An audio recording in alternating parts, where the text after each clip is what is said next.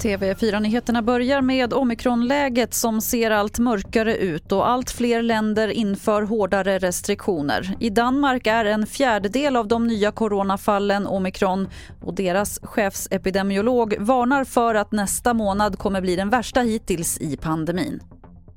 Det är fortfarande vanligt att pappor inte tar ut föräldraledighet med sina barn. Det visar en rapport som SR har tittat på. Vart tredje barn som föddes 2017 har en pappa som tog ut färre än 30 dagars föräldrapenning under barnets första två år.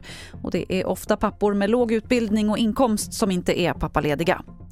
Höga transportkostnader och skenande elpriser gör att årets julmat kommer att bli rekorddyr. Det visar siffror från Statistiska centralbyrån. Runt om i landet laddas det upp i butikerna. Julen är årets i särklass viktigaste mathelg och sannolikt den mest traditionstyngda. Vad måste finnas? Eh, julskinka, Janssons, eh, ja men de vanliga godbitarna liksom. Men priserna på våra julfavoriter har dragit iväg rejält den senaste tiden.